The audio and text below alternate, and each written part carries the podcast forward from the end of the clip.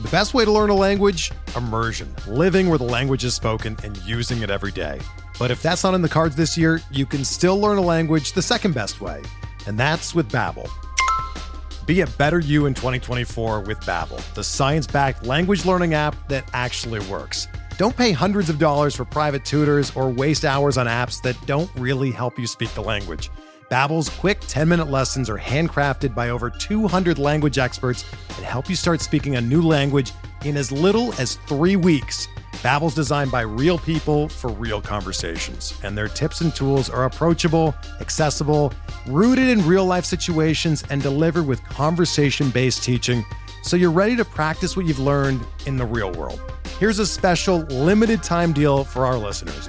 Right now, get up to 60% off your Babbel subscription at babbel.com slash bluewire. That's 60% off at babbel.com slash bluewire, spelled B-A-B-B-E-L dot com slash bluewire. Rules and restrictions apply. Welcome to the RotoWire Prospect Podcast. I'm your host, James Anderson. And this week, unsurprisingly, we will be recapping the MLB draft. And I got my buddy Geoff Pontes from Baseball America to, to help me with that. Uh, we'll have a big update to the top 400 prospect rankings next week. Uh, really excited for that one. There's just going to be a ton of additions. I mean, obviously the, the draftees, and but there's going to be you know 50, 60 plus additions that weren't even part of this draft class. Uh, just so much has been happening over the past uh, six weeks or so. But mm. uh, Jeff, uh, really appreciate you taking the time to to be on. How are you doing? Pretty good, man. Yeah, it's been uh, it's been a whirlwind uh, couple of days. Uh, you know, I was out watching games in the Cape uh, about a week ago, and uh, flew out last Thursday to Los Angeles. Um, we did a prospect pad event that we do before the futures game, interview players, etc. I was telling you a little bit about that off air. Um, Saturday was the futures game. Sunday was the draft. You know, Monday we had the second round. Um, Tuesday the third, you know, or, or, excuse me, second day, you know, Tuesday the third day, finishing up the draft. So um, we were busy, just you know, writing reports, all that sort of thing. I flew back on Monday morning, um, you know, back east uh, to Massachusetts. So uh, landed, you know, ate, rested up a little bit, and just got right back to writing reports and etc. yesterday. But we were able to get uh, reports up for all uh, players taken in the first ten rounds of the draft. We had a, a sizable amount that were already ranked, um, you know, within the, the top 500. Um, but it was really, really good weekend. Just got to, you know, hang out with uh, and work alongside my coworkers uh, like JJ, you know, Cooper, Kyle Glaser, uh, Savannah McCann, and of course Car- Carlos Collazo, who did a, a fabulous job on the pod, pod eh, excuse me, on the broadcast. If you watch that in the draft, uh, he's a dapper gentleman. So props to him. Carlos was great. Yeah, yeah, he's amazing. I really appreciate you fitting fitting this in. I mean, from the Cape to LA, and then you're going back to the Cape today. I just mm-hmm. really appreciate you taking the time, man. Um, you, I believe, were were you the first person to tweet uh, that Jackson Holliday was going to the O's? I think I might have been. I I saw that later on Twitter. I, I had it ready to go. We knew what the pick was. Um, few minutes beforehand. And, and I'll, I'll, say this: um, I had heard a lot of rumors around, you know, potentially Termarr Johnson. Uh, of course, Drew Jones. As things developed over the week, we we kind of had a pretty good certainty that he wasn't going one and that he was going to go two, and that uh, Arizona had you know met whatever number it was. Um, but yeah, we had Holliday as the pick. We we had it confirmed. Um, so I, I just I had it ready to go uh, on my screen, and as soon as uh, the commissioner walked up there and said, you know, the Baltimore Orioles select Jack, and I was click, you know, it was like, all right, it's official. Uh, so I guess I guess I beat Passan maybe by like a millisecond, but uh, it didn't much matter. My my tweet did not did not do the numbers that Passan's did. So did I win in the end? Um, and then you also, I, I think, uh, wisely predicted the Texas double tap of the Boras pitchers um, when we, you know, we we obviously had the sort of surprise that Rocker went third, uh, but then in hindsight, I mean, really, kind of almost as soon as that happened, I was just like, oh, of course, of course, that's what Texas would do. Like it just, it just made, like I don't know if it's it's not necessarily what I would have done, but it it just made so much sense that that's what they would have done, and um, you know, perfect guy to take third and go way under slot on, right? Because you know he he probably could have slipped uh, quite a ways if he hadn't gone there, and then you you save a ton of money and uh, you get Brock Porter. Um, hmm. what did you think of? I mean, we'll we'll get to the, the exciting hitters and everything, but what did you think yeah. of that decision by by Texas in terms of how they allocated those funds? Yeah, I think the other thing to um, you know keep in mind when we discuss Texas's draft and what's what I think was you know smart about it is they only had three picks in the first five rounds. Um, you know, within the the the top ten rounds, they had what eight picks in total. Um, so they had that big bonus up top, and what they were able to do is, in my opinion, get arguably. I don't I don't think there's too many people that you know had public boards that would really disagree with this, but they got two top twenty players and I think you could argue the best college arm potentially, and the best high school arm potentially in this class. Um, you know, neither of those statements are all that far off from the top. Porter was ranked within the top two to three, I think, in a lot of boards as a prep arm. Um, you know, Kumar Rocker performed and and looked like himself, um, and I think he was within that top, you know, two to three, four arms, especially in this college pitching class, which has obviously just been ravaged by injury. Um, so his his injury concerns were really no no different. They're a little different, but but not you know on on the surface too much different. So I, I thought it made a lot of sense. I had some information coming out of uh, day one of the draft that this is what was going to happen.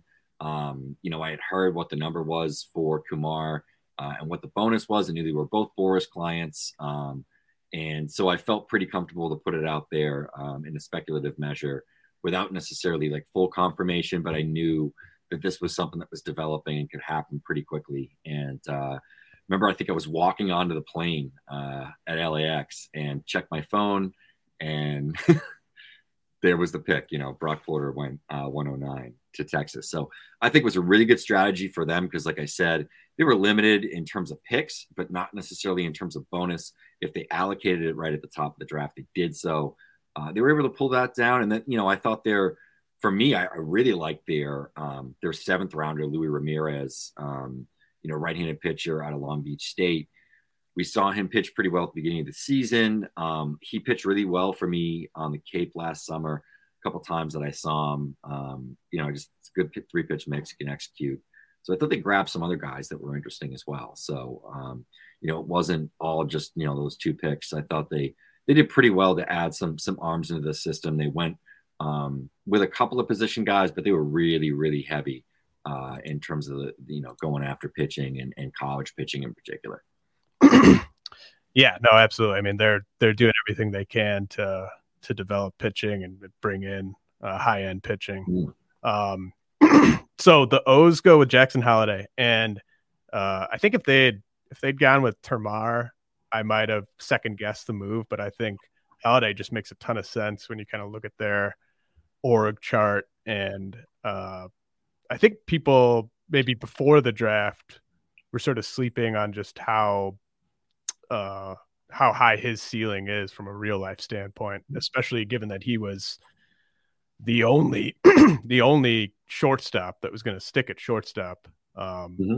who was in con- consideration to go uh, top five. Uh, what what was your take on that decision by by Baltimore? Yeah, um, you know, I think he was within a group of players at the top of the draft um, that you know there's no certainty, and there there was a once again uh, a really talented uh, positional crop of prep players. Um, you know, for me, um, just haven't been around the the process for you know whatever a year now, and um, you know, I'm not necessarily somebody that's out at games watching a lot of prep guys. You know, I leave that to you know some of my coworkers, some of my colleagues and friends like Brian Sakowski, even for Cervino with Perfect Game, who are around these guys for two, three years sometimes. Um, and I get a lot of insight from them just because I, I, can't replicate that work with all the other things that I'm doing. Um, and you know, they all had different answers. I, I, I think some of them would say that Termarr was the best prep, prep, prep player. You don't worry necessarily about the positional fit. You, you just look at the bat, the track record. This kid can hit. You know, this was the best player on the college uh, on this, the prep summer circuit. You know, last summer. Um, there's a lot of people that believe in the athlete and just the long-term explosiveness of a guy like Elijah Green. Played, you know, IMG Academy, which is the toughest competition you're gonna you're gonna face in high school. I mean, it's just you're, you're more or less like built into a into a pro athlete uh, at an academy like that. Just the way that it works. You know, of course, we have Jackson Holliday, the bloodlines. He added tremendous strength between this time last year at PG National, where I think he was sort of on comp round to like early second round radars and just really transformed himself. He comes from a big baseball family. You know, his his grandfather's a coach up here at, uh, on the Cape with the Chatham Anglers. His uncle, you know, is is the head of the uh, Oklahoma State staff.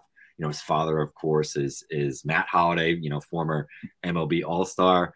Um, so you know, he's got the bloodlines and and obviously the work ethic. He got a lot stronger. I think there's still a lot of projectability in that frame. I mean, he looks really young. He looks like a kid, right? Um, shortstop skills are fine. You know, even if he moves to second base long term, I think his actions are good in the dirt. So you don't have to worry about that too much. There's going to be a position there. That's really the big thing, right? Um, and you know, uh, that's sort that's sort of the group at the top. I mean, I, I Cam Collier is a is a great talent. I like Cam a lot.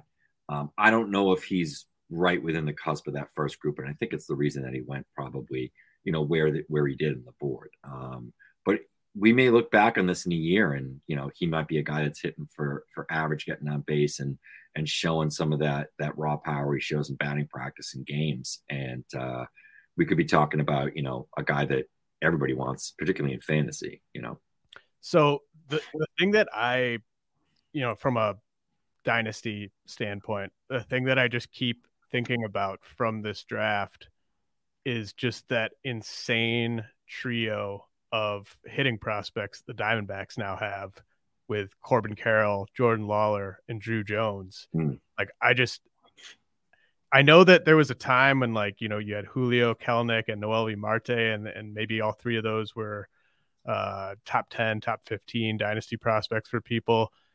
But I wasn't as just really, really excited about that trio as I am this trio that Arizona has. And I'm wondering uh, if if you kind of agree with that, or if you can maybe think of a time when a team has had because there's been times you know the the Jays had Vlad and Bichette, the Twins had you know Buxton and Sano. There's been really high end uh, duos of of position player prospects, but I, I really hmm. can't remember a time when I've been this excited about a trio of hitters that that all three just have insanely high ceilings to be from a from a dynasty standpoint. Yeah, um, and that's the thing. That's kind of why I left Drew Jones. He's the best player in the draft. Um, I think you know, uh, according to pretty much everyone that you speak yeah. with, or a good a good chunk of it. Um, I don't think there's any question there, or at least he's in the conversation. Projectable, um, you know, power, contact, um, you know, obviously center field skills. That's just innate and inherited. Um, from his dad. So no questions there. Um, I thought it was interesting. I was in the call actually with Drew after he got picked, and he actually credited his maternal grandfather um, as I think it was. I have to double check in the name, but I think it was Derek Jackson. Um, was the guy who actually taught him how to swing and, and taught, his, taught him his game because his father was obviously on the road playing professional baseball. And he doesn't really remember the Braves times. It was more like being around like the Yankees clubhouse and that sort of thing. So real professional mentality. Um, you know, you could almost see him as like a Yankee. Obviously, they didn't pick that high, but just in terms of like very like direct, well spoken, like very polished. Um, you know, he's a. It, it's it's funny. Someone was saying it's like between him and like Termarr, it was like prep kids aren't supposed to have interviews that are like this good. So yeah, yeah. I think he's got that like other element to it. The tools are all there. Jordan Lawlar's kind of the same thing. Corbin Carroll's the same thing. I mean, Corbin Carroll, I heard was like a Mensa candidate or something. Like he he was like you know had a perfect SAT score. Like he was he's just a really like interesting like engaging guy. Um, got to chat with him for a minute or two at the prospect pad, but um, yeah, I mean. they have just a, a, a, wealth of talent. It's like looking back on some of those, like maybe like Red Sox systems when, but I don't even know if we thought like Mookie and some of those other guys were going to be that high end, but they had like Xander and, you know, a few others, um, Devers, Moncada, um, Benintendi. Um, that was one that kind of came to mind. Those Braves around the same time with like Acuna and, you know, Albies who, was better than I think we even thought, but we did, you know, obviously like him a lot. So it's it's funny. I don't think we've seen, you know, sort of even when you you factor in like Alek Thomas, like who's a pretty right. good prospect and outfielder. Uh, they have like a really exciting core there, um, just of young players uh, across the board at the major league level. They got Varsho, you know, Ketel Marte, whatever that is, over the next couple of years. Um, you know, as things develop here, that's uh, that's a really loaded system. Um, they did pretty well, and you know, even beyond just just that pick, I thought I thought Arizona did did, did yeah draft. You know, Landon Sims. I think you could make an argument that he was the best college arm in the draft once again once he was healthy. Like there's so many guys that wore that crown throughout the year. that, I love Landon Sims. Hey, it's a good pick, and then you get Ivan Melendez, who's statistically the best college hitter this season. I don't know how it would translate, but there's power, there's contact, there's approach. He's a good first baseman. Um, so we'll see what we'll see what develops there. I mean, it was a good draft for them too. Yeah, I mean, they, there are deeper systems in Arizona's. Like I, I was going through Cleveland's system uh, this morning, yeah. and they're just as deep as you can get. Uh, the Rays are just always deep. The Dodgers are always loaded, but I, you know, I think you could maybe argue Arizona is the best system just because of that that high end. I mean, mm. that could be just three, just three of the game's best position players in five years, and uh, you know that that that Braves like the the Acuna, Albies, Austin Riley uh, trio of young guys ended up just being a, a monster. But I don't think we thought those guys behind Acuna were quite at that level. Um, I thought it was Pache. Uh, right, right. Um, but yeah, I mean, I, if I were if I were a Diamondbacks fan, I, am going to be on uh, Chris Welsh's uh, pod tomorrow. I'm, I'm sure he's uh, you know over the moon about this. It, it's yeah. an exciting time to be a, a D-backs fan. Um, so you know the college guys, uh, it's it's it's kind of a fun crop of college hitters. They they don't kind of have the um, they don't generate the excitement that the, those top four prep guys do really. But um, do you have a a favorite college hitter in this class? Yeah, um, you know, as we as we go through it, um, there's a handful of guys here that are all within this conversation for me. Um, you know, I think Brooks Lee, of course, um, switch hitter. There's certainly some questions health wise. He's had some back issues over the course of his career, but this guy hit 400 on the Cape with power.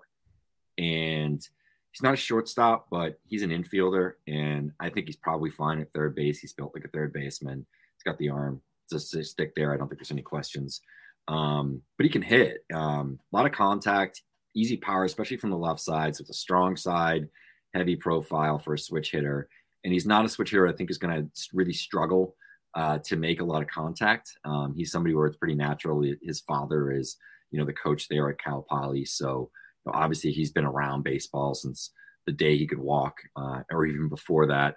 Love Gavin Cross, um, left-handed bat. He's a really good athlete. I think he kind of gets undersold on that. It's a guy that can play center field. Um, if he moves to a corner like right field long term, I don't think it's necessarily a bad thing, but you know, he's going to be an outfielder long term. There's no questions there defensively. That's valuable. Um, just as a guy moves up and doesn't have to struggle, can spend time working on his hitting. Um, hits for power. Uh, you know, you look at the numbers. He hit everywhere. He was really loud at Team USA last year. He was loud here for a few games in the Cape. I mean, just great BPs.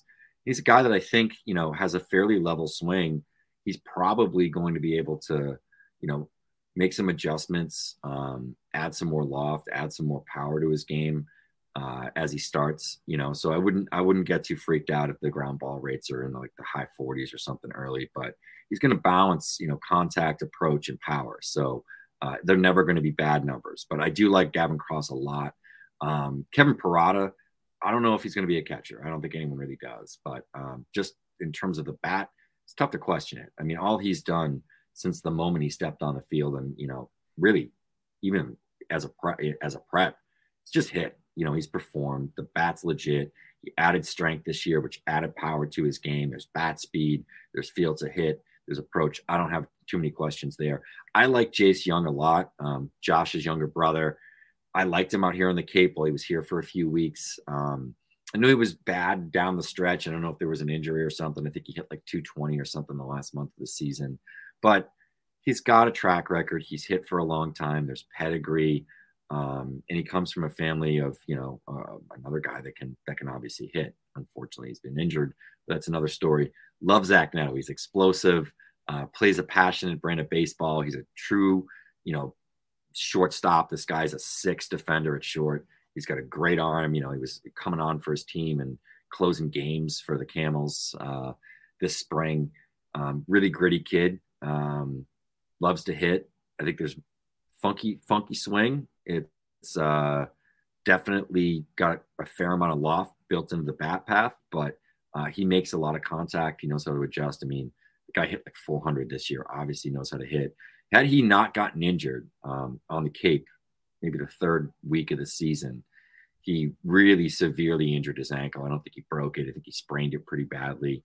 Um, he probably takes the best player on the Cape award from from Chase DeLauter just simply because he was a shortstop and was doing the same things that DeLauter was doing. Uh, talk about Gutty comes back um, probably like 80%, 90%, and uh, plays shortstop and uh, helps his team win the, the Cape Cod League Championship last year. So there's some intangibles there as well. Uh, I like a scrappy player. So he's probably the last guy that I'd mention there. I do like DeLauter, but I think there's some questions just just with the swing, how he's going to hit pro pitching, uh, particularly left on left. Um, but the abilities across the board really good, and I don't think he's going to be a bad value or a bad target. Um, even in shallower dynasty leagues where you know maybe you draft 24 to 30 um, FYPD guys with the J, you know, with the international kids mixed in. I still think he's somebody that's going to be drafted 100% across the board, but uh, just maybe not in that top group. Yeah, I, it's interesting with uh, with Neto and DeLauter. You obviously saw both of them on the Cape, and uh, just from uh, you know, I when I first started watching video on those two, I wasn't that um, like I had some questions. Obviously, you mentioned sort of Neto's uh, uh, funkiness, um, uh, pre-pitch, but you know the numbers are off the charts, and I haven't really spoken to anyone whose opinion I value who doesn't love Neto. Uh, and then DeLauter, um, I do have questions about how he would handle uh, premium velocity and whether or not he is just going to end up being a strong side platoon guy, but another guy where, uh, you know, played at both those guys played at didn't didn't face great uh, competition, but the numbers are pretty insane with him too. Um, and he saw he saw a lot of velo on the Cape. I mean, he saw good pitching on the Cape, um, DeLauter, and it's just it, it's one of those things where um, I, I think like he's just a super twitchy, explosive athlete that hasn't had like wasn't in a big program. You know, I think the right player development department particularly Cleveland's, uh, gets their their mitts on him, and he sort of can iron out some of the stuff that um, he needs sort of fixed. But there's so much that he does well. And let's not I, like he's not a big swing and miss guy. I think that like I, everyone saw him in FSU that first weekend, and he he struck out against like Parker Meadows and Bryce Hubbard, who were like one one was a day one guy, the other one was like early day two, like within the first 10 picks of day two. Like these are like these these are legitimate arms at home opening weekend, and he has no protection in his lineup. Um, I think he's actually, you know, probably a guy that that could make a pretty big jump, uh, just simply because this guy was like, you know, a three sport athlete, like a, a true three sport athlete that, you know, kind of got lost in the shuffle and didn't go to a lot of premier sort of prep events, stuff like that, showcase things because he was playing other sports. Um, then once he committed, you know, and he was a two way guy for his first year or so too. So there's some things with DeLauter where it's kind of like, you know, I don't want to I, I don't want to get too lost in just like a small sample, you know, um, just because he's a fr- like he's a freaky athlete. Like he's like somebody that would play, you know, linebacker or something. He's huge and just like is a 60 plus runner with, you know, explosiveness, etc. Yeah, I just I I do you so just from watching video, it just seemed like the swing was long. Is that is that unfair? Um he, he it's funny because his bat's in the zone for a long time. I, I think part of that is sort of like his path isn't um super lofty. Like it's it's kind of moderately lofty, I'll say. Uh where he also kind of like the way his front end kind of like his explosiveness with his gait is like so quick. Um, and it's not like in a way that he's he's cheating on it. Like he it's short in some of those mechanisms. Um, but I, I think there's certain pitch locations that can probably, you know, get him. Like if you're if you're a guy that's able to like land your your your breaking stuff sort of low and in on him, um, he has trouble adjusting to that at times. And I think that's what you saw like left on with two lefties, like with Messick and, and Hubbard, you know, being able to sort of land the breaking stuff there or like fastballs high. So um, it's it's tough because I saw him so good for like 13 games. I mean, he was the you know, other than Brock Wilken, he was probably the best player in the Cape. And as an overall prospect, he was probably the best player on the Cape last summer. Um, and he still hit after that opening weekend. You know, the numbers were still like some of the best in the country prior to him getting injured. Um, yeah, I mean, I I just think that you know it's kind of like Colton Cowser now, right? Like smaller school guy, super tooled up, has like all these different abilities at the plate, but there's like some question to like some of the stuff that he does, struggles a little bit, and then like figures some things out, um, makes a couple of small adjustments they call him up to double A, and I mean he's just been rocket since they they promoted him. Uh, you know the numbers are like significantly better than they were. Strikeout rate is down. He's already got more homers in double A in like 16 games. You know, so sometimes I think it's just a matter of like ironing out the kinks for some of those guys that didn't come from an Arkansas or an SEC powerhouse that has like all the best facilities, all the best development, all the best food. You know, it's just it's a different experience, you know. So speaking of you know SEC powerhouse, one guy you didn't mention was Jacob Berry. Uh, he was only at LSU for one year, I believe, yeah. but uh, he was the first college hitter off yeah. the board, and uh, you know I think from a fantasy standpoint, it's almost surprising he was the first hitter off the board, just given all the concerns about his defense. But uh, I mm-hmm. haven't really heard anyone question the bat. Was there? Did you leave him out on purpose? Uh, yeah, I mean, I think that. Um, well, I, I, I have to see what the numbers are and you know what he signs for. I'm just not the biggest Jacob Berry fan. Um, when we're talking about some of the guys in this draft between the prep players and some of these college guys that are a little bit more twitchy, um, like to me, Brooks Lee and Jacob Berry, similar switch hitters with power. I'll take Brooks Lee. you know, um, Berry's right there, but you know, I also think that there's some level uh, of concern for me, kind of like it has to be so good for that to work because he's like he, he can't play third base. He's a he, he's a first baseman at best, and it might be a DH. Um, he really has to hit, and there's just like I don't think he's going to swing and miss like this, but like I don't know. There's just like Zach Collins vibes for me. Um, like I, I I just feel like it's just such a bat heavy profile. Um, I don't know. I mean, he's probably going to end up being a top 100 prospect and a superstar, like just because I said this, and I'm going to be here a year from now. Like, yeah, you know, Jacob Berry's a top 50 guy in fantasy he can hit. There's no doubt about it. He hit at Arizona. He hit when he went to LSU. He hit at the Collegiate National. Um, but how much better can he get? Like, he's going to add that much more power. Is he going to become a better contact hitter than he is? Um, and there's a lot of good college hitters that had similar numbers across the board when you do some of those blind comparisons. So um, for me, I, I would have been comfortable taking Berry at like 16 to like 25, I, I would be fine uh, in a real draft setting. Seven, uh, six was a little rich for my blood, but um, I get it. You know, there's a strategy there, and, and I'm certainly not in the room um, or a professional. So, you know, I'm not knocking it at all. He was one of the top college hitters in the class. And there might even be some people in, in fantasy rankings that have him within the top three or four hitters in the draft. maybe even as a top college hitter. I mean, he was the top college hitter drafted. So, um, well, so I can, I can argue with there. It was higher than I would have I would have anticipated, but we kind of knew that was what was going to happen. I'll take Berry. Uh, we we should do a bet. We should bet like uh we've never gotten to hang out in person, but um, we should do a bet on Berry versus Gavin Cross. Uh, I'll take that for for dinner or something. Um, I'll take that.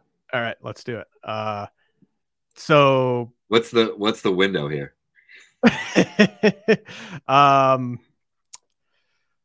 well, I think I think in uh, like the first one to be a top 100 fantasy player. I think um, with these two being you know top 10 college draftees, like I think within like three years we should probably have a pretty good idea who who won that bet. Um, yeah, I agree. Uh, 2025 dinner when uh, we let's let's head to a quick break uh, and get a message from our sponsors here. But when we come back, I'm gonna take a uh, a mini victory lap. Um, but we'll be we'll be right back. We're driven by the search for better, but when it comes to hiring, the best way to search for a candidate isn't to search at all.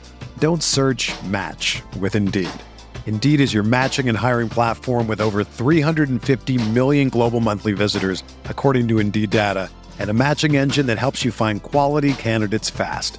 Ditch the busy work. Use Indeed for scheduling, screening, and messaging so you can connect with candidates faster. Leveraging over 140 million qualifications and preferences every day, Indeed's matching engine is constantly learning from your preferences, so the more you use Indeed, the better it gets. Join more than 3.5 million businesses worldwide that use Indeed to hire great talent fast. And listeners of this show will get a $75 sponsored job credit to get your jobs more visibility at Indeed.com slash BlueWire. Just go to Indeed.com slash BlueWire right now and support our show by saying that you heard about Indeed on this podcast. That's Indeed.com slash BlueWire. Terms and conditions apply. Need to hire? You need Indeed. Whether you're a world class athlete or a podcaster like me, we all understand the importance of mental and physical well being and proper recovery for top notch performance. That's why I'm excited that Unifyd Healing is sponsoring this podcast. Unifyd Healing is a new and super innovative global network of wellness centers powered by Energy Enhancement System, or EE System. If you haven't heard of the EE System, you'll want to listen up. This technology promotes wellness, deep relaxation, purification, and rejuvenation. In hundreds of locations across the globe, access to a center is easy and affordable. Interested in experiencing the EE system technology for yourself? Go to unifydhealing.com slash bluewire to learn more and find a center near you. That's U-N-I-F-Y-D healing.com slash bluewire. No material or testimonials on the Unifyd Healing website are intended to be viewed as medical advice or a substitute for professional medical advice, diagnosis, or treatment. Always seek the advice of your physician or other qualified healthcare provider with any questions you may have regarding a medical condition or treatment and before undertaking a new healthcare regimen, including EE system. Another day is here and you're ready for it. What to wear? Check. Breakfast, lunch, and dinner? Check. Planning for what's next and how to save for it? That's where Bank of America can help. For your financial to-dos, Bank of America has experts ready to help get you closer to your goals. Get started at one of our local financial centers or 24-7 in our mobile banking app. Find a location near you at bankofamerica.com slash talk to us. What would you like the power to do? Mobile banking requires downloading the app and is only available for select devices. Message and data rates may apply. Bank of America and a member FDIC. All right. So Geoff, you uh, were the, I believe the inventor of the Prospects Live mock draft. Is that is that true? Yes. Has anyone had a better pick than my Eric Brown pick of the Brewers at, at number 27 this year? Um, yeah, my Cooper Hjerpe pick. Uh, I wasn't picking for the Cardinals. Um, Yeah, man, that was that was spot on. And a couple years ago, you took Kevin Parada, um, I think in the 2020 draft. So you've been doing pretty well. You've gotten really good value, and I I love Eric Brown. Um, you know, I think he's another guy that is kind of like in that next group of college hitters, but isn't all that far off. Um, Spencer Jones is another one, but yeah, man, you really nailed that one, huh? I went and I looked that that night to just double check, and of all 30 picks in this year's prospects live draft, I was the only person to get it correct, and it was at 27 on a player who I don't think was ranked as a top 50 prospect anywhere. So should have been though. I was hollering about that. I think he was on Perfect Game. Perfect Game oh, was. I think those guys listened to me coming out of the Cape, and he snuck into the BA top 50, but I think he was like 47 or 40, 39, somewhere in that range at the end. He was a guy I was tracking because like he was like I was blowing up Carlos in like, you know, in Slack, like, dude, Eric Brown, he's got to be higher. I'm telling you, first round pick, it's gonna happen. I, I remember uh, you're you might you're probably right that he did sneak in. I remember uh, I think toward the end. A week or two ago, I think he was in the 50s. But yeah. um, so what uh, what can people expect from him from a like because I, I remember texting you a couple weeks ago and you said you clocked him as a plus runner. I don't know if anywhere has him actually listed as a plus runner. Um, it's and- not necessarily consistent, but he, he flashes plus run times. Like he, it, moving isn't an issue. Um, he could steal bases. He played for Mike Roberts, um, which is Brian Roberts' dad and, and on the Cape, um, former UNC head coach. If you're familiar with it, he actually wrote like what's considered the Bible of base running. Uh, Mike Roberts did, and his teams like to run. And the guys that hit the top of his order, like Brown did, and um, sort of the leaders on his squads, typically always can run. They have Enrique Bradfield coming in today. I'm going to see that. Uh, so, like Brown can run, like it, you know, even if it's like consistent 55s because he runs some 50s, that's fine. But I've seen him busted out of the out of the gate, and um, really strong lower half. He's a good athlete. Um, I don't think he's got the arm for shortstop, but he's fine at second base. Like he'd be, he could be a really good defensive second baseman. You know, moving to both directions. He knows how to make that turn. That throw is perfectly fine with his arm. Um, there's good appro- approach. You know, the, the numbers back this up. He doesn't expand the zone. Doesn't swing and miss a lot. It's an unusual setup. Once you get past that and you actually watch what he does in games over a large sample, and I mean, he's another guy that I saw a ton because Cotuit went deep into the playoffs. So I saw a lot of those games. I'm around Cotuit's organization, so I have some insight just the type of kid he is. Been on the field with him, you know, multiple times. Um, he just gets his barrel in the best positions. He gets in great hitting positions. You slow down his video. I've had plenty of, of open face shots that I've, I've dropped over the last couple of uh, last year or so of him. Um, but you just see where his hands are in position and, you know, his gait, just everything is, is aligned. And I, I swear every game he would have some barrel contact off the bat. He may pull it sometimes a little bit, um, and so it may end up going foul. But this, I think he sent more balls out of the park that were just barely foul down the line uh, in some of these Cape parks than anybody. And he showed some power. I think he's going to show more. Um, and you know there might be some adjustments that get made to that load, but you go back and you look at Bo swing. Uh, he was a little bit younger, but you know, as a prep player, very similar, kind of really high hands, kind of an unusual setup. Got some of that uh, in line with him. They both have a lot of bat speed, um, and yeah, I like I like Eric Brown just as a.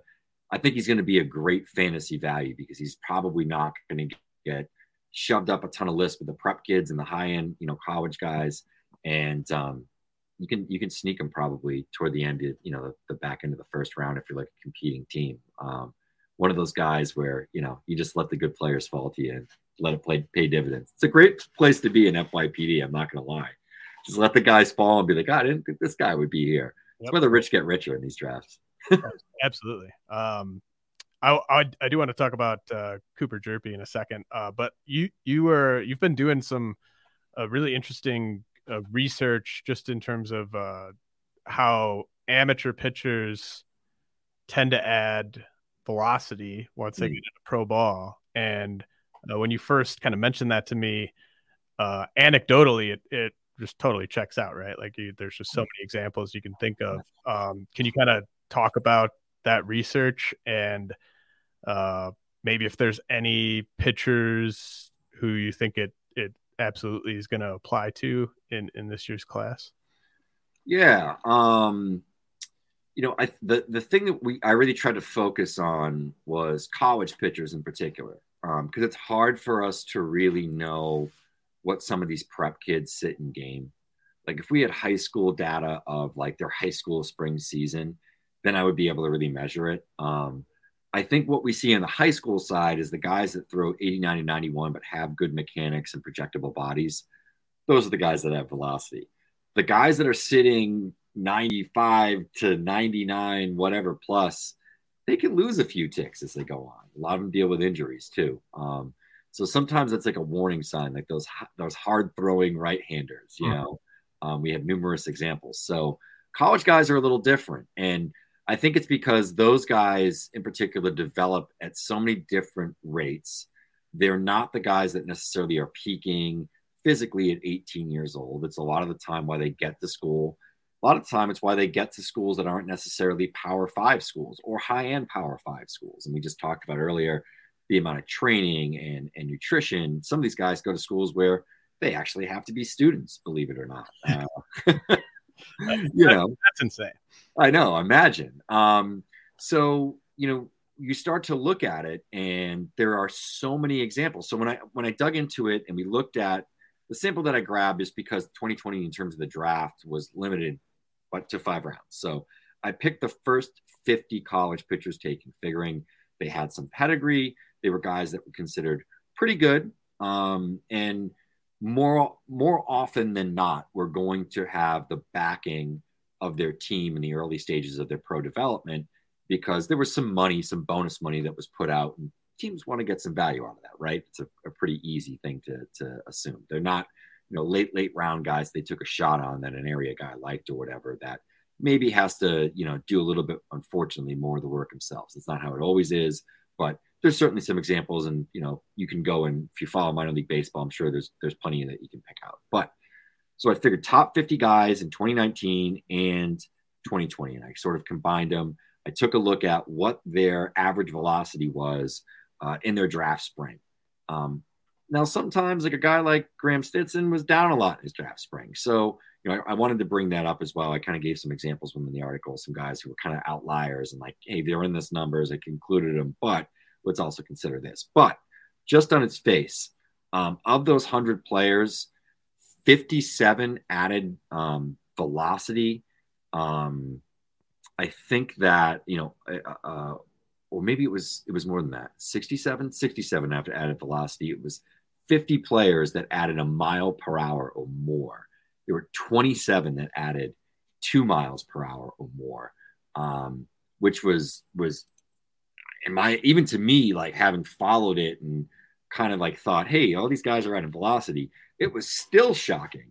And we didn't factor in the 2021 class where there's a bunch of guys like Gordon Graceffo who's added like five miles per hour of velocity, as well as others. Um, and there's still some to come, I'm sure. So it was really um, amazing to see like over a quarter added multiple ticks onto their velocity. There's some guys like Matt Brash added like four or five, um, which to me kind of kind of was interesting to take a step back and look at Brash after his struggles and think this guy moved so quick, his stuff took such a big jump.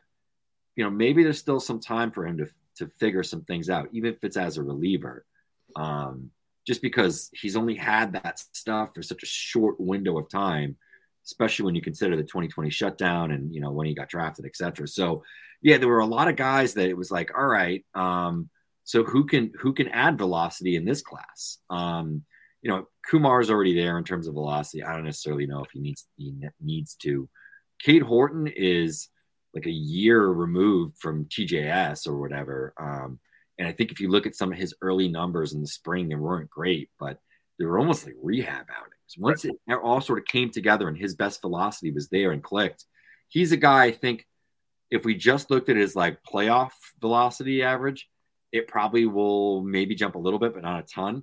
If we look at like his his total draft spring average of the entire season, I bet next year he's gonna, or even this year, he's gonna be up like two miles per hour. He's gonna be up a little bit because um, he has legitimate arm strength. Um, Hjerpe is a guy that, as I mentioned in the article, when he came out of driveline last year and he didn't do velocity training, I wanted to make that sort of clear. He went there to improve his slider shape and make his his changeup, his off speed a little bit sharper. So that's all he did. His program was focused on, but they do a lot of the biomechanical stuff and they work on some of those, you know, uh, tweaks in terms of your mechanics to get you a little bit more direct and more efficient. And he hit 98 um, in a short stint in the fall, and he's been up more than that. So, you know, he's a guy that can add two to three miles per, per hour without losing any of that shape and and um, deception that he has.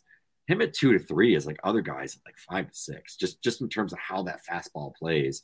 And he's got the changeup to play off of it and he's got the slider that sweeps. So he's got all these different weapons that he can utilize, and he's a really intelligent kid. I was excited to get you know an opportunity to talk to him for a little bit um, and just about his approach and things that he's looking forward to. Um, Pro ball is actually the day before the draft or two days before the draft that I talked to I talked to Cooper. It was like the last thing I did, and then finished the article, and we we had it posted within an hour.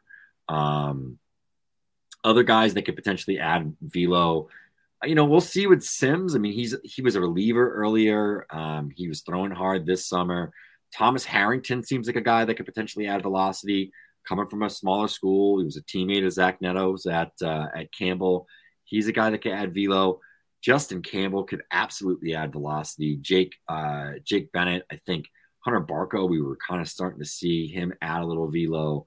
Prielipp only has 40 college innings. Um, and he was younger. I think he'll probably end up being up. He kind of fits into that mold of like a Spencer Steer, a guy that was injured but had stuff. And so we never really saw um, the high amount of power that he had. Uh, Adam Mazur is really talented. Parker Messick's a guy that could add velocity. And the last one I'll say is uh, Bryce Hubbart, who I absolutely love. He's one of my favorite pitchers in the draft. Really engaging kid, has an incredible understanding of pitching, metrics, training, what he's doing when he's out there.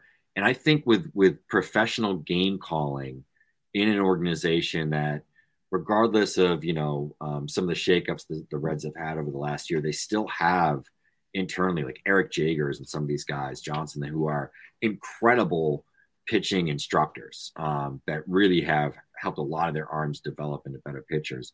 I think Bryce Hubbart could not only add velocity, I think we're going to see the variation of, of breaking balls that I saw on the Cape last year that just frankly weren't as called as much. You know, if you have an old school um, manager, which Martin, who's no longer there, kind of falls in line with that, who's calling one all the time, and you're just throwing 60, 70% fastballs, you're going to get hit eventually because guys can hit fastballs.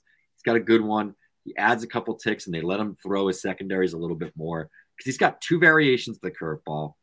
Um, one that's a little bit um, more has more depth, a little bit slower. One that's a little bit harder, and then he's got a sweep and slider that he was showing on the Cape last year. He didn't throw as much this uh, this spring. I really think this is a kid that can develop into a really interesting, like maybe a mid rotation arm, maybe a number four. He's a little bit undersized, but he's a lefty. He's a bulldog. He's a competitor, uh, and he's a smart kid that knows what he's doing. So um, Hubbart's my guy. So I'm going to beat the drum on that one again. It was a great pick by Cincinnati. So back to Hjerpe uh, quickly because you, you sold me offline uh, maybe a week or two ago about his uh, secondaries just because I I raised some concerns about the average velocity on his secondaries and um, you know after talking it out with you you sold me on the slider uh, specifically um, is he for first year player drafts is he your top pitcher in this class Oof. Um, you know, uh, Kumar Rocker is going to probably have the highest first year player draft ADP among pitchers. I think, just especially with him going third and everyone. I think it's going to be Rocker. Um, but man, I don't know. You know, I the, the health stuff scares me a little bit.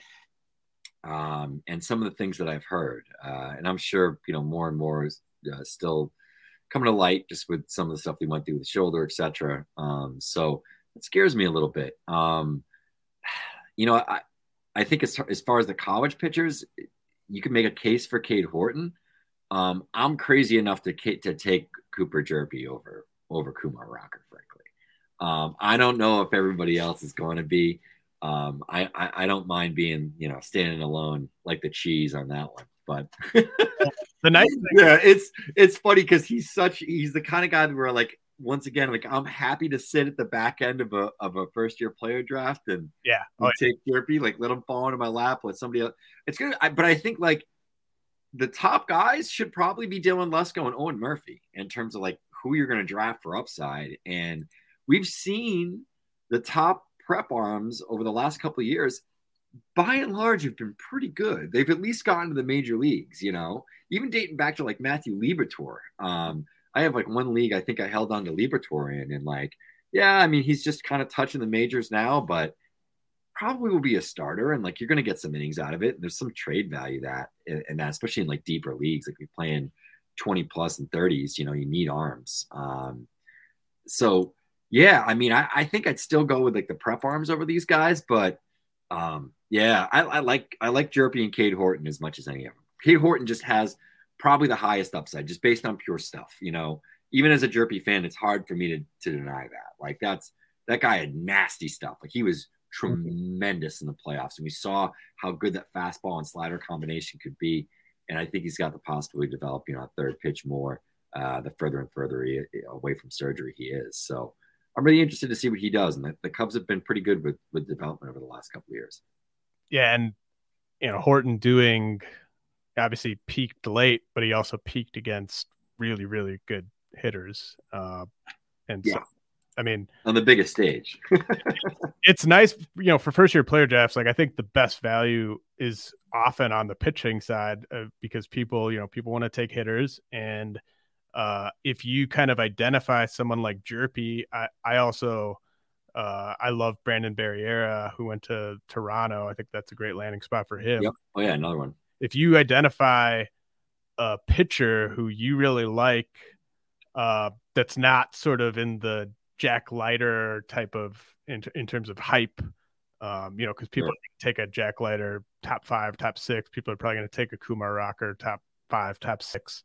But if you can identify a pitcher that you love who's going to be there at pick 15 or pick 22 of your first year player draft, to me, that's where the value is. I mean, that's yeah. that's where you could get guys like Alek Manoah and George Kirby uh, in past years um, because everyone wants to chase the the high upside guys and um, you know to me I I would pro- I would take the college guys I think over the the prep guys that you mentioned even though you know maybe they they do I mean Lesko has just a ridiculously high ceiling uh, yeah I mean he, uh, obviously you know you might get the discount there because of the the injury but Lesko is one of those guys where it's just really hard for me to remove the fact that this is one of the best prep arms we've seen, and then take a step back and say like Andrew Painter, you know, been pretty good. Mick Abel, been pretty good. We've, we've seen a lot of these like top prep arms have been like, all right, like there's, you know, there's legitimate stuff there. That you know, it, it's translating. And um, he was so high end. I just, I, I think he was, he's been sort of groomed for this for two years. And um, unfortunately, he had the injury because that last start he had at NHSI was an absolute like breakout. You know, everyone was like ranting and raving. It's up on the uh, Baseball America site. And uh, I mean, he looked awesome. I mean, he looked like he was going to go in the top five. I just don't like waiting. I, I don't like, I don't like having to wait three or four years on a mm. pitching prospect that I have to take that I have to take like top 20 in a first year player draft. Like if I get, you know, like I could probably get Barriera and yeah. pick 30 in a first year player draft. And that's, that's yeah, you probably can. Um, you know, and I think that's why like I tend to kind of operate on the fringes here too, where like a lot of my second and third round picks and drafts and fourth round picks are from the pitching classes. Whether it's you know, I would target a guy like Robbie Snelling, um, who's another prep guy. I named all the, the college guys that I like. Um, but like Adam Mazur is probably going to be underrated from Iowa. You'll be able to get him like pretty pretty late. Um, Cole Phillips, another guy from um, the prep arm, but like has a ton of insane stuff. So like yeah, you might wait a few years on that, but then there's plenty of college guys that are you know sort of hanging around the back end too. Like Drew Thorpe is pretty good. Um, you know, like I said, Connor Prielipp, if if he's back and healthy and throwing, he was a guy that was considered the top ten pick at points in this this cycle, really early on a few years ago before the injuries. You know, Uh, Justin Campbell has a ton of upside. He's a big, you know, six foot seven guy that was a, a two way player up until this year. Um, Landon Sims, you know, so it's just like there's so much value in the college classes in general um, that I think, you know, even beyond the first couple of rounds, there's going to be a couple of guys, you know, that potentially pop. Um, Andrew Andrew Taylor, you know, is another one. Um, there's a bunch. I'm, what do you think about uh, Carson Whisenhunt? Because obviously he was. Uh, yeah. You, did you see him on the Cape? I saw his opening start and got COVID. Seriously, I, I I I tested positive like two days later, and it was like like a dozen scouts I know all like got got sick at that game in Chatham. But yeah, I saw him against Cam Collier actually. Um, and then like I, I just was plugged in with scouts and and trackman etc that saw other starts. So fastball command for me was bad. Uh, he flashed the changeup. Um, he didn't throw many good curveballs. Uh, I mean, it's still there. Like there's three potential average or better pitches. Uh, this the the changeup's probably plus. Um, fastball could be above average. Um, I've I've heard that there was one start where he was throwing good breaking balls, but everything else was off. Never really put it together. Um, so like the pitchability side of it wasn't necessarily there. The execution side of it wasn't there. Um, but I mean, the the physic like he's still pretty physical. Um, and yeah, I, I think, you know, with San Francisco and uh, they've done a pretty good job of pitching development. They got another kid that I really like, uh, Will Kempner, who throws like 95 to 99 miles per hour from like a true like slide up, like slide arm, sidearm slot. Like he's like way down here, you know. Um, it's almost like a submarine delivery. Like he he throws heat. Um, so San Francisco like kind of went after some interesting arms. They got Reggie Crawford, who when all's said and done, if if if Reggie is healthy and you know he signs number one, but Reggie's healthy, um, and we actually see him develop as a pitcher because he's had such little track record as a pitcher. And I've seen him pitch in high school. I saw him pitch over the 2020 pandemic in the Futures League. I saw him pitch uh, last summer before he went to uh, the college national team. He's got like a 25 to 2600 RPM fastball that you know, sits 97 and 99 with 19 inches of induced vertical break. Like he's a freak fastball. It's an alien fastball. There aren't many fastballs like that like in the world anywhere. Uh, and then he's got a hammer curveball that's like 2,800 RPMs, absolutely drops off of a table. He throws it hard. There's probably more velocity there. And he's barely been developed as a pitcher. He's mostly been a power hitting first baseman where oh yeah, he's probably got 70 raw power as well. There's some swing and miss there, but you know, so I don't know how they develop him. I don't know if he's going to stay as a, a two way guy, but he has the potential to be the best college pitcher in the draft. He's a guy that in, in fantasy, I honestly, I, if he's sitting there like you know, middle of your second round or something, you know, um, start of your third, I'd take a flyer on Reggie Crawford. There's like a ton of upside there. Um, and even some upside as like a two way guy. Uh, and I think that's where like there's there's depth in, in this class. Like you go into the fourth round, there's guys like uh, Jake Madden, who is a, a, a JUCO dude, six six, really good stuff. If the command is there, man, he's like great. You know, um, so you know the Angels have been pretty good with pitching development over the last year or so, moving these guys along quickly. Is he a guy that could that could click? Uh, Alex McFarland has insane stuff. You know, if that could really click, if Trey Dombrowski gets his velocity up, that could be good. Spencer Miles had big stuff uh, out of Missouri. Uh, he was another San Francisco. He was a San Francisco pick. There's so many guys in like this three to six round range that like it's one of the reasons I love 30 team leagues and really deep leagues with with deeper minor league systems because those are the guys that I really like to take chances on. I mean, Ricky Tiedemann would have been one of those guys last year. Yeah. You know, um, and that's where the true values I think come from. And some sometimes it might just be a guy that shows up in pro ball and still has some innings left in his arm and absolutely shoves an A ball um, and gets on our radar, you know? So let's uh let's close out with a I want to ask you about three more hitters. Uh I'm actually gonna just lump them all in on the same question and you can kind of um go where you want. But uh I was already, you know, I was already kind of uh getting pretty high on Sterling Thompson, and then he lands with Colorado, and I'm excited about the the batting average potential there, uh, especially if he can tap in more power. I hadn't really done much prep on Spencer Jones or Xavier Isaac, but I think the the Jones landing with the Yankees is a really interesting fit, uh, given that they've developed, you know, Aaron Judge, and uh, obviously that's a, a, type of player they love. Lefties in in Yankee Stadium, obviously that's that's great.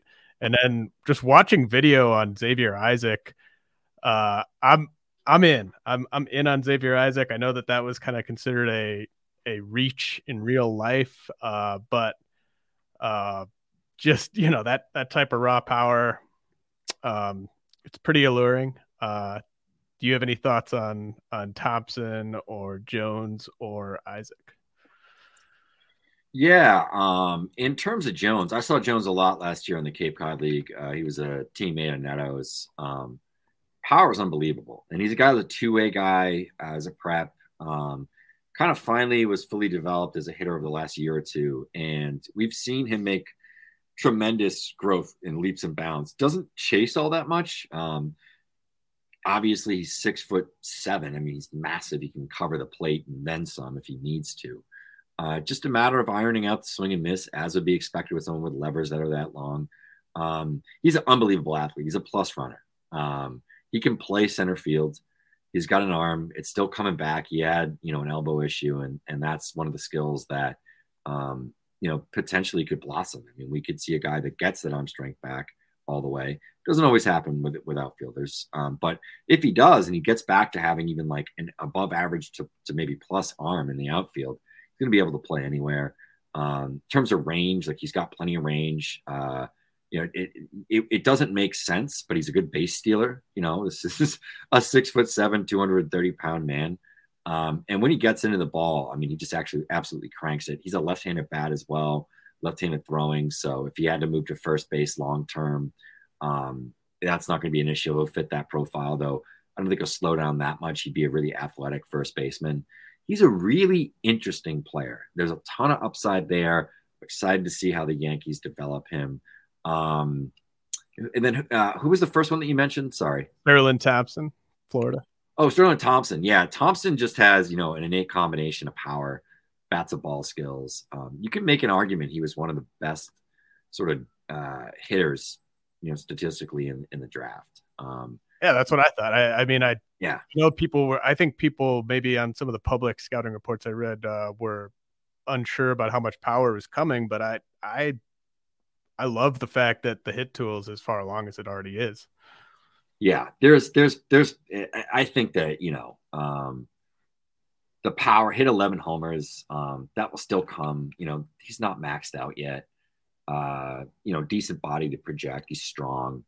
Um, he doesn't swing and miss, and he walks. Um, high end hit tool, and I tend to trust guys like that. Tend to believe in players like that, especially guys that have played in high level conferences, you know, um, he's got a 954 OPS over his career, you know, over 120 games with Florida. Uh, was a draft eligible sophomore. So he's another college uh, uh, hitter that we're like, yeah, I mean, I'm, I'm totally, totally in uh, on that one. Like, you know, 100% for sure. I like Drew Gilbert too. It's kind of an, another aside. And then Xavier Isaacs is interesting because we got some information throughout the night that um, Tampa thought that uh, there was another team that was in on Isaacs within the top 50 the next before the next time that, that Tampa drafted, and um, uh, or what it was it was before they were gonna they were gonna pick again, and they sort of knew they had to make this deal happen, and I think what they did was they'll probably sign Brock Jones for like an overslot deal in the second and move some of that bonus money around, but you know in terms of the blast data that I've seen um, and uh, bat speed data, like all that sort of stuff. Like it's crazy power. Yeah. Um, he could be a really exciting hitting prospect. So, like, yeah, maybe it's off the board because you're not going to rank like high school first baseman with power like within your top 70 players most of the time. Like, just nowhere is. Um, I think we had him at like 90, 91 uh, in our in our top 500.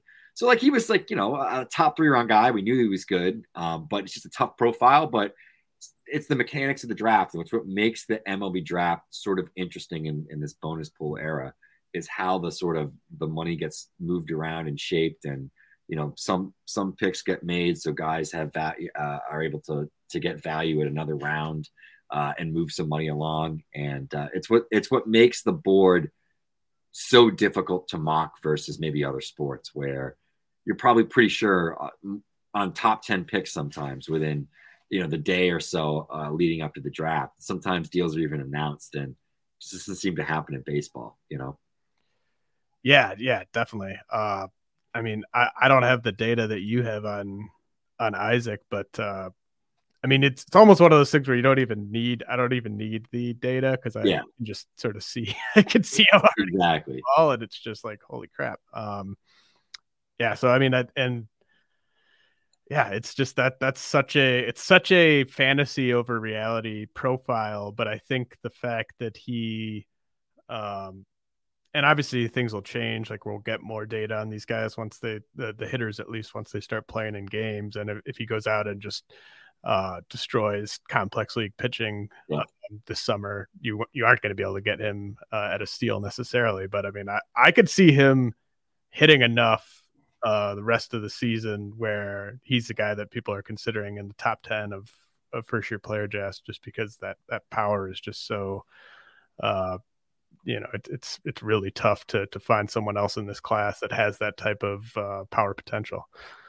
There's some really I, I, honestly think the depth of this of this particular draft is the college hitting. Um, you know i think it was better than last year's and more often than not if that is the strength of uh, uh, or the foundational strength we'll say in numbers of uh, uh a draft class i tend to think it translates pretty well to fypd because then you get mm-hmm. a lot of value down the board you get guys that maybe they're not superstars, but they could fit major league roles long term and potentially contribute or just have value like a top 200 to 250 prospect, especially, you know, as we play in deeper and deeper dynasty formats. Those guys have a little bit more value, especially if they're guys that move quickly or they're guys that break out. Look at Zack Gelof. Yeah.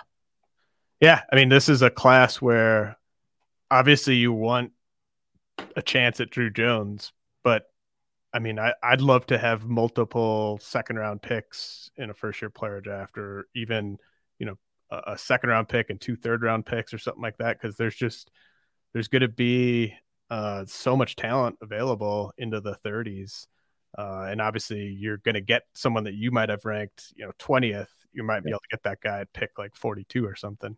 Um, so I'm I'm excited. This is a really really fun class, Geoff. I'm I'm really excited that. Uh, you're able to to hop on uh, in your busy schedule. Uh, is there anything you want to promote that you got going on at at B uh, at BA? Yeah, um, you know, we did a ton of content for the futures game. Uh, we're going to have a, a, ton of interviews coming out with players that should be pretty good. A lot of insight there. Every single pitcher, I went through their entire pitch mix and got grips.